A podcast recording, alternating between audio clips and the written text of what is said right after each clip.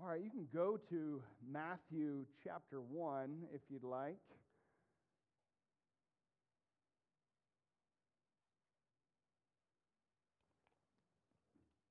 Two weeks ago, we read and studied Luke chapter 2, verse 12, and it says, This should be a sign to you. You will find a babe wrapped in swaddling clothes, lying in a manger. The Bible is full of the phrase signs and wonders. The Old Testament speaks often of signs and wonders, and sometimes this comes in miraculous form, this grand gesture, very obvious, uh, a working of God. But other times, they're much simpler. Other times, it is simply a basic visual cue that grabbed people's attention and caused them to, to think about the things of God. And today, we still have signs and wonders like that, although not necessarily miraculous or grand in nature. Uh, they're around us. And Jesus was known, of course, for performing miracles, the grand signs and wonders that grabbed people's attentions. And people loved to follow him so they could see those miracles, those incredible things. And obviously, God was using those signs and wonders to cause the people to, to draw attention to Jesus, the Christ. And he intends for us, of course, when we read these things, to ponder the truth, to ponder the truth of what the sign represents or what it presents. And so during his ministry, Jesus, there were even times where people stopped and asked him, Show us a sign.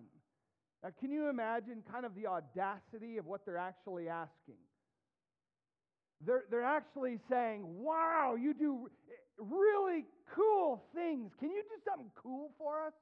Can you just do something that's just amazing and glorious? We want to see something phenomenal. Do something as if Jesus was a performer for them. And yet, sometimes we want a sign from God. Many times I've heard people express their desire for a, a physical sign or uh, an obvious indicator or event that will spark their immediate response. And yet we're told in the very important words of Jesus of Matthew chapter 12, verse 39, he says this An evil and adulterous generation seeketh after a sign, and there shall no sign be given to it but the sign of the prophet Jonah. Jesus then goes on to describe uh, the events of Jonah being swallowed by a great fish and being released after three days from what seemed to be an impending death, and how that resembles Jesus Christ, that resembles the Savior being swallowed up by death, and then three days later rising from the dead, proving the grave has no victory over him. And so this is proof, it's a sign that Jesus is the Messiah. John also, uh, uh Jesus also said in John 4 48, Jesus said to him, Unless you people see signs and wonders, you will by no means believe. And so I urge you today to move away from signs and wonders and venture into faith, where we examine the work of God and in strong faith, Christ calls us to trust Him alone, to put our confidence in Christ alone. And so G- Jesus reiterates that truth repeatedly while he walks the earth. And he says that actually in John chapter 4, he says that to a certain nobleman who comes because his son is sick and he wants him to heal his son. And, and the people are clamoring for a sign. And, and Jesus urges the man to return home. In fact, he says that. He says, Except you see signs and wonders, you will not believe. And so Jesus told the man to return home in faith, and the man did. And what did he find? His son had been healed. To be honest, your religion is of no use if it doesn't result in actionable faith. Your knowledge of God is of no use if it doesn't result in spiritual work inside of you. Many people followed Jesus because he did these amazing signs and wonders. They wanted the benefit of following Jesus, but without the cost. Which is why, as soon as he began to preach hard messages, what happened? They left him. They followed him no more. Your faith and my faith must move beyond these supposed signs or even the, the miraculous things that we hear about in Scripture. And yet, God gives us a sign. He does give us signs. For we ask, how can we recognize the Messiah? How can we know that Jesus is the Christ? And yet, when we read the Scripture, all the signs point to Jesus is Emmanuel. And so, we're going to start by looking at some of the signs or promises that are kept by Jesus Christ. And I'm just going to list a bunch of categorical ones. In fact, in Scripture, there, there are over 365 references in the Old Testament that are directly filled by Jesus Christ in the New Testament. And so here's some of the categories. He is said to be a descendant of Abraham, and this one's very important. We're going to look at it in just a moment. In Genesis 12, that promise is given to Abraham, and in Matthew 1 1, it is fulfilled.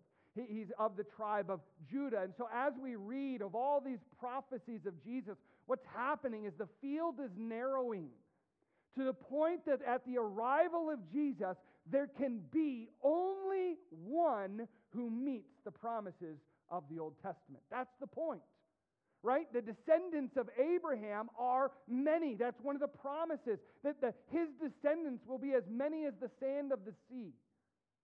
And so, this is very broad group, a broad pool to draw from. And yet, as we go through these, it narrows more and more. He must be of the tribe of Judah, according to Genesis 49, and Luke 3:33 tells us he is. He must be the heir of David's throne. This greatly narrows who the Christ could be in Isaiah chapter 9, verse 7. And of course, that's fulfilled, or we're told in the genealogy of Luke 1, 32 and 33.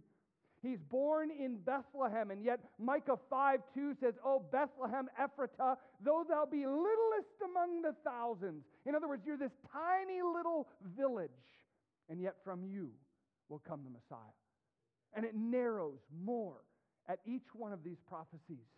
Then, of course, comes the slaughter of the innocent, prophesied in Jeremiah 31 that a, a wicked king would destroy the little babies of Bethlehem, and it's fulfilled in Matthew chapter 2.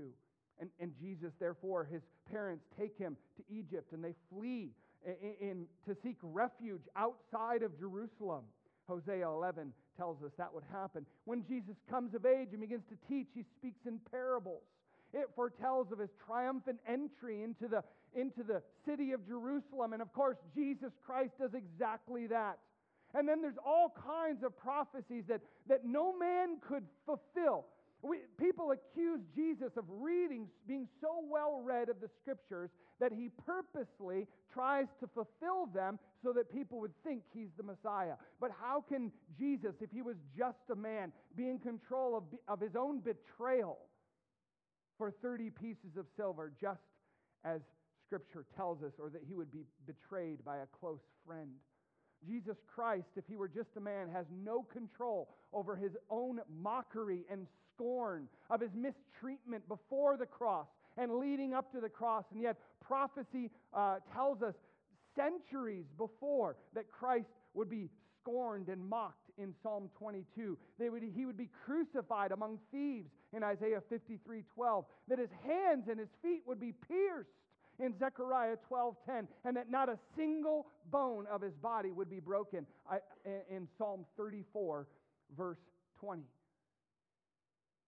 And we know the gospel accounts that every single time one of these prophecies is given, it is speaking only of Jesus the Christ. And so, as the time draws near for Jesus' arrival, the window has narrowed and it is impossible for any man to fulfill the prophecies of the Old Testament.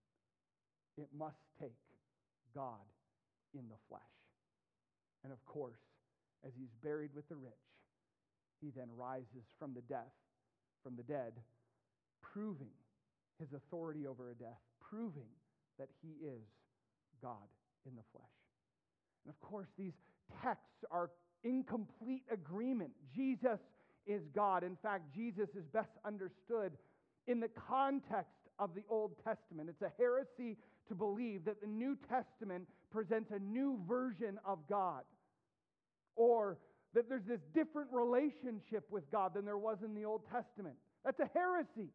Jesus is the God of the Old Testament, and he perfectly fulfills all the prophecies that he wrote in the Old Testament.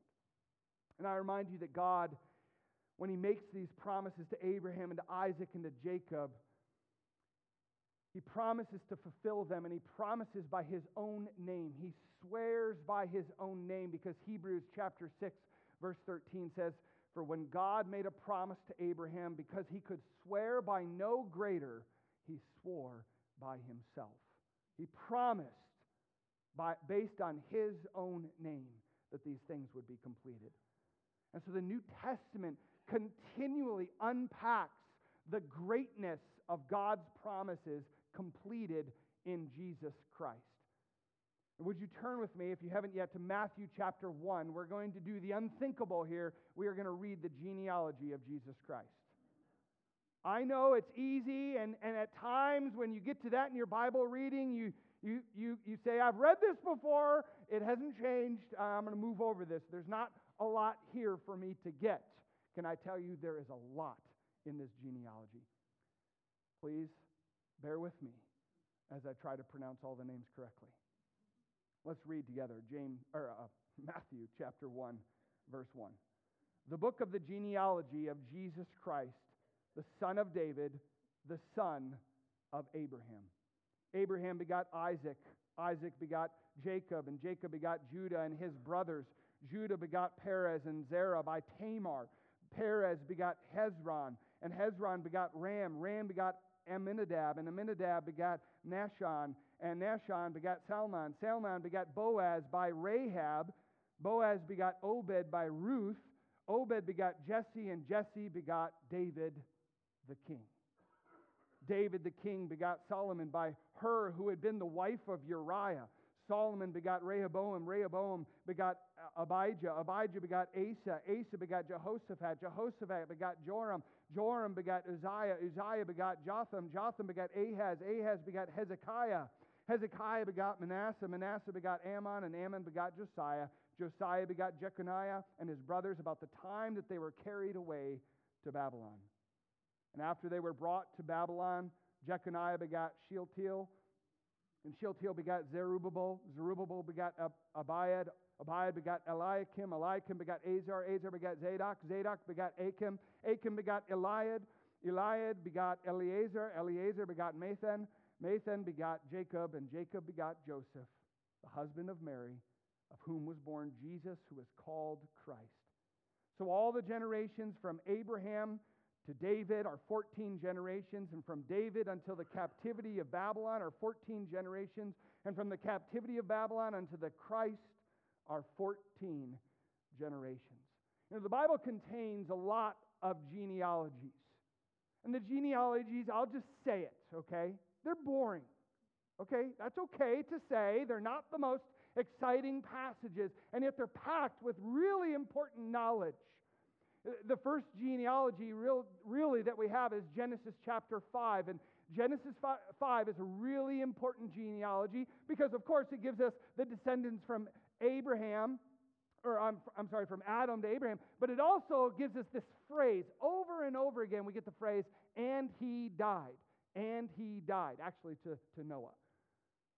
And, and what it does is sets this knowledge of Scripture that everyone will die. It's inescapable. From the very first man, Adam, everyone will die. And we die because of the curse. We die because every one of us are sinful. And so Adam and Eve sin, Adam sins, and what does he do? He passes on his sin nature to his son, and his son dies. And his son's son dies. And his great grandchildren die. And all of eternity, or uh, leading up to now, everyone dies. It's inescapable. And that's what Genesis 5 tells us repeatedly. It's almost depressing because of how true it is. And so you will die. You cannot escape it. These genealogies also help us to trace the age of the earth because uh, the one here in Matthew doesn't, but other genealogies give us the ages. In fact, Genesis 5 gives the age of each man when he dies. And so by going backwards, we can determine that the earth is around 6,100 years old because these men who begat men who begat men, and they all died. Matthew's genealogy, though, is very important. It starts with Abraham, and of course, it ends there with Jesus. 14 generations at a time in three segments, marking very important moments in Israel's history and arriving to Jesus. And Matthew does a wonderful job. The Gospel of Matthew presents Jesus as king, he is the king. In fact, that's the point of the genealogy. It's marking the legal claim to the throne of David. David is promised as one of his blessings that his son would sit upon the throne of the world and would establish a kingdom that no man can extinguish or do away with. And Jesus is that king. Every one of the Gospels presents something different. Matthew is written to Jews, so it presents Jesus as the king of the Jews which is why it's so fitting that a, a Gentile man would determine that a sign be hung over the king, declaring he is the king. And in mockery, they try to rebuke him, and yet they speak the truth. We can really say, not just literally, but figuratively, that was a sign. Jesus is the king. Mark presents Jesus as a servant. He's a servant, and it's a, it's a book of immediacy. Jesus is moving all through the kingdom of this world, immediately performing miracles and doing works that prove that he is the servant of God. Luke presents Jesus as the Son of God. And Luke, being a physician, is very detailed in his explanation that Jesus Christ is 100% man, and yet, as 100% man, he is the one who came from God. He is God and became a man. John presents Jesus as the Son of God. And so Matthew traces this lineage from David to Joseph, giving Jesus Christ the legal claim to the throne. Matthew presents Jesus as the promised king and redeemer of Israel. And it ends with Jesus. And so the names listed are intended to convey salvation to Israel. To complement this, we have the genealogy of Luke. We're not going to read Luke's genealogy, but Luke traces the lineage of Jesus through Mary. In fact, it works backwards. It starts with Mary, the daughter of Heli, and Luke's genealogy goes through David's son, Nathan, the son of Bathsheba, not through Solomon, the king. It's a different line, yet it meets at David. And Luke gives Jesus the messianic claim to the throne. That he's the fulfillment of the promises, not just of David, but the promise of the covenant of Abraham. And so Luke gives us a whole different line that complements, perfectly aligns with the genealogy of Matthew from David all the way back, not just to Abraham, because Luke's genealogy goes further. Since the fall of mankind, God has promised a coming Redeemer. In fact, Genesis chapter 3, immediately after the fall of Adam and Eve, God speaks in Genesis chapter 3, verse 15, and he says, I will put enmity between you and the woman, and between your seed and her seed. He shall bruise your head, and you shall bruise his heel. God is speaking here to Satan but in speaking to Satan, he tells Satan of his ultimate defeat by Jesus on the cross. Satan would issue to Jesus a deadly bite to the heel. A deadly bite that is not fatal. And yet, Jesus Christ would crush the head of the serpent, a deadly blow that can never be healed. And he did it when he rose from the dead.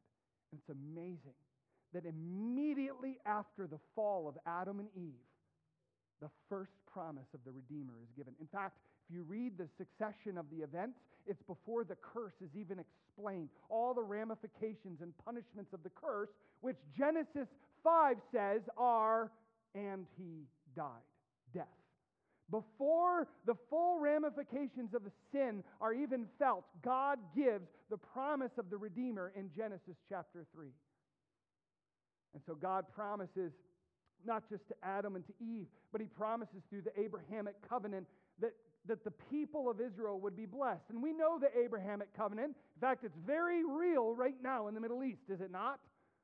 Right? God promises to Abraham and his rightful descendants that they would have land and they would have blessing and they would have an innumerable people, a people that's too many to count, and God would bless the nation. But the greatest blessing of the Abrahamic covenant is the Savior. As much as Israel loves the blessings of land and a people, a special people, even, and as much as they love all those blessings of fruitfulness and blessing upon them, the greatest blessing of all is the Savior. And God reiterates that same promise in the Davidic covenant, where He promises peace and people and blessings. And there's no greater king in Israel that people love to talk about and follow than King David. They still look to King David as the greatest king that they ever had, and yet they miss the greatest part of the Davidic covenant that God would send a redeemer. And they're still looking for that Redeemer. And yet, Luke tells us, going all the way from Mary to David, that Jesus is the Redeemer. Hundreds of promises and prophecies of the Old Testament are presented concerning Jesus, the Messiah. In fact, if you'd like, you can turn with me to Luke chapter 3, to Luke's genealogy, and I want to point something out one very important thing out to you.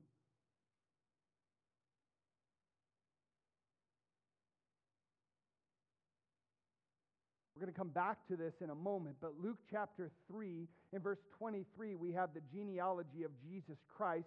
I want you to notice how it starts. Now, Jesus himself began his ministry at about 30 years of age, being, as was supposed, the son of Joseph the son of Heli. Now, the son of Joseph is important, but, but it's the fact that Heli's daughter is Mary, the son of Matthat, the son of Levi. And then if you arrive all the way at the end of verse 38, we see that we've passed, long past Abraham. And verse 38 says, the son of Enoch, the son of Seth, the son of Adam, the son of God. We're going to come back to that very important truth in a moment. But Luke presents Jesus as the Savior of mankind. And the genealogy of Luke is so important because it doesn't just span from Abraham or David to Jesus, it goes back to the very first Adam, who Luke calls the direct descendant of God because God made Adam from the ground. And so it covers all of humanity because Jesus died for the sins of all humanity, not just the Jewish nation. And so both genealogies are powerful and very pointed, very direct. But what I want you to notice about the genealogies, if you would go back with me, I'm sorry, but back to Matthew's genealogy. Because I want you to see that Matthew's genealogy is a little bit different. Besides Mary being mentioned, there are four other women who are mentioned in the genealogy, which is a bit unorthodox. I know that now Israel claims heritage through the the birthright through the mother, but that's not how genealogies were written in the New Testament era or before. It was written through the father. All the genealogies pass through the father. And yet, here in Matthew, we have, of course, we have Mary being mentioned, but there's four other women who are mentioned. So this is very unorthodox. The first woman mentioned is Tamar, and she's from Genesis chapter 38. And Tamar was a, a, a sibling of the 12 brothers who threw Joseph into the pit. She is a, a, a relative of Judah, a descendant of Judah, and uh, she's not, I don't know how I put this, she's not the most righteous woman. She's deceitful. She tricks her father in law into having a child with her. So there's this illegitimate segment, what we would call illegitimate segment of a genealogy. In fact, it's not even the most illegitimate one. There's more. Because after Tamar is listed, we have Rahab listed. And we studied Rahab a few months ago as we were walking through the conquest of Israel, and it's an amazing thing. Somebody even asked me, why does the, the Bible, it's almost making a point, whenever it says Rahab, what else does it say? The harlot. I mean, boy, this poor woman for all eternity, her past is haunting her, right? And yet, in that, we learn of her wickedness and her absolute undeservedness to be even a part of Israel, let alone part of the Davidic line, part of the line of Christ, the Messiah from Abraham, from uh, Adam to Abraham to David to Jesus. She's not even Jewish. And yet God includes her in the line of Christ. It is an impeccable display of grace by God. And that's why she's included. There is not a single sliver of, of evidence that Rahab was ever a harlot after the moment of her conversion. And yet, that's how she's remembered. And it's because that's how great God's redemption is. And I have to tell you, I don't know what heaven will be like. But in heaven, she has nothing to be ashamed of. And I wonder, will she be still called Rahab the harlot? Not because simply out of a display of God's grace and his redemption. Probably not. Well, there's a, a third woman mentioned. She is Ruth. She's described as being righteous, patient. She has a really a horrible uh, uh, series of events that occurs to her and yet she is not of the tribe of Israel. She too is a Gentile, and she is grafted in as Boaz comes and comforts her and cares for her and provides for her. And she becomes a descendant of Jesus. In fact, very closely linked to David. And then in 1 Samuel chapter 11, we read the horrific story of David and his betrayal and his destroying of his friendship with Uriah, his breaking of many of the commandments of God, as he not only lusts and covets, but he lies and murders one of his closest friends, and then takes his friend's wife as his own. And yet, Bathsheba, this adulterous woman, is included in the line of Christ. As I said, I think there's really important significance in this. And I think it's best summed up with Romans chapter 5, verse 20, that says, Where sin abounded, grace did much more abound. And so it gives me and you hope if God not only redeems, but includes people like Tamar and Rahab and Ruth and Bathsheba in, in the line of Christ, then surely his grace is also sufficient for you and I. And as bad and as, as atrocious as their sins are, God's grace is far greater. And so God can and does use broken people to accomplish his will. And that's what the genealogy of Matthew tells us. That's what it tells me. That's what it should tell you. That it doesn't matter how far gone we are, how far off, how wicked, how absolutely atrocious our sinful lives have been, God's grace is more than sufficient for us. It's interesting, though. Uh, you might not know it because it's by uh, uh, it's silent, but the people much smarter than I figured out that there are names missing from these genealogies. And it's not that there's a generation missing; it's that a generation has been bypassed. A person has been bypassed because of their wickedness.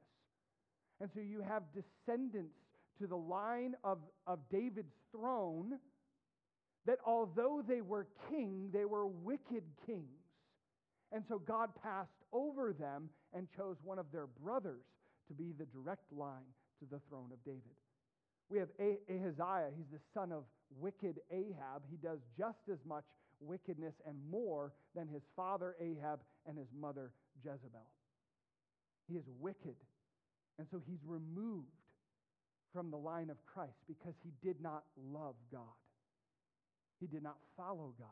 He did not pursue God. He did not respond to God. In fact, he did those things that were evil in the sight of the Lord. We have Joash and Amaziah. Both of them, the same phrase appears. They refused to remove the high places. The high places where the, the, the, the points in Israel where idolatry had been set up. And these kings actually protected the wicked, idolatrous worship of false gods rather than give glory and obedience to the genuine, one true God. They literally tried to lead the nation away from Jehovah and to false gods, and therefore God has removed them from the line of the Messiah and he's replaced them with their siblings who were godly. They followed after the same ways of Jezebel, and so this royal lineage to Jesus bypasses them. There's a fourth king who's omitted, and that's Jehoiakim. He was the king when Babylon uh, came. He was really just a puppet king for Babylon. He was not a godly king. He did not love his nation, he did not love the nation's God. And so he's removed from that line. They're all missing from this genealogy. We have instead several women put into the genealogy, which, according to practices, is not the standard. And yet they, by the grace of God, are recognized as being tools of the Lord to bring about redemption to the world. And then we have names removed, forfeited, because they did not love God. They did not love his salvation. They did not believe in the Christ. And therefore, they're not part of the royal lineage. And yet, as I said, Luke's genealogy has this unique statement at the end where it moves from Abraham who was the son of Terah, the son of Nahor, the son of Serug, the son of Reu, the son of Peleg, the son of Eber, the son of Shelah, the son of Cainan, the son of Afra, Af, uh, Arphaxad, the son of Shem, the son of Noah, the son of Lamech, the son of, son of Methuselah, the son of Enoch, the son of Jared, the son of Mahalalel, the son of Cainan, the son of Enosh, the son of Seth, the son of Adam, the son of God. And Luke's genealogy is very important because it gives finality. Adam is the first man, Jesus, the Christ, is the last man, the last Adam. That phrase is kind of unusual to us because we know that people live on. There's people beyond Jesus, right? There are men born past him. But what it means is he Adam is directly created by God, and as God breathed into him, he became a living creature, and he is classified as the Son of God, coming directly from God. He is birthed here, in, and mankind begins. And Jesus is called the last Adam. In fact, he's called the last Adam Not here, but in 1 Corinthians 15, verse 45. 1 Corinthians 15, 45 says, And so it was written, the first Adam was made a living soul, the last Adam was made a quickening spirit. Quickening means to make alive. The first Adam, by his actions, brings death. The last Adam, by his actions, brings life and restoration. No more would a person need to be born after Christ and suffer an empty, meaningless life that culminates in death and separation from God. The last person born into the world with no Redeemer is Jesus Christ because he is the Redeemer. He is born being the Son of God. And as the Redeemer, he brings about complete restoration to every Adam, to everything that Adam destroyed. Adam birthed sin into the world, and Jesus destroyed all the penalties for that sin. So I ask you, where do you fit into the storyline of Jesus? You know, our life might not seem very important, or, or maybe it's insignificant to most people, but it is not insignificant to Jesus. He died for your sins, He died to include you in the heritage of the redeemed. Your earthly heritage gives you no claim to godliness. Doesn't matter who your parents are, doesn't matter how important your parents are, it certainly doesn't matter how righteous your parents are. It only matters if you are a descendant of Jesus Christ. And I don't mean a blood descendant in the sense of humanity, in that you receive from your parents genetics, a genetic code, a sin nature. You must be a blood descendant of Jesus Christ. His blood alone is what pays for your salvation. Only what Jesus has done for you matters. And so if you've never repented and surrendered to the perfect promise keeper of the Old Testament, the redeemer of sinful men, then I urge you today to repent. Not asking for a grand sign or a special wonder uh, that, that displays God's truth, but simply believing the truth that God says about himself in his word that he is the Son of God. He is God in the flesh who suffered on that cross for you and me. Suffered as the sinless sacrifice that we studied in Isaiah.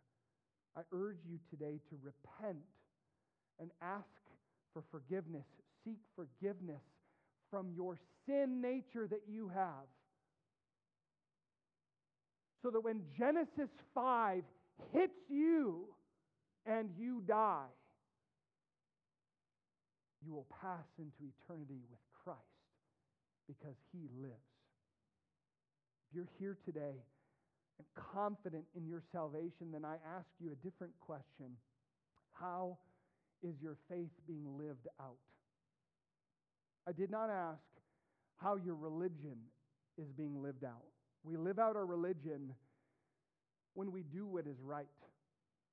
We live out our religion when we keep the commandments of God. We live out our religion when we talk of righteousness. But we live out our faith when we love people enough to have spiritual conversations with them. We live out our faith when we sacrifice our time to serve others with nothing in return, simply so that God gets the glory. We live out our faith when we devote time to being with God rather than just trying to attain knowledge of God. There's a big difference between religion and faith.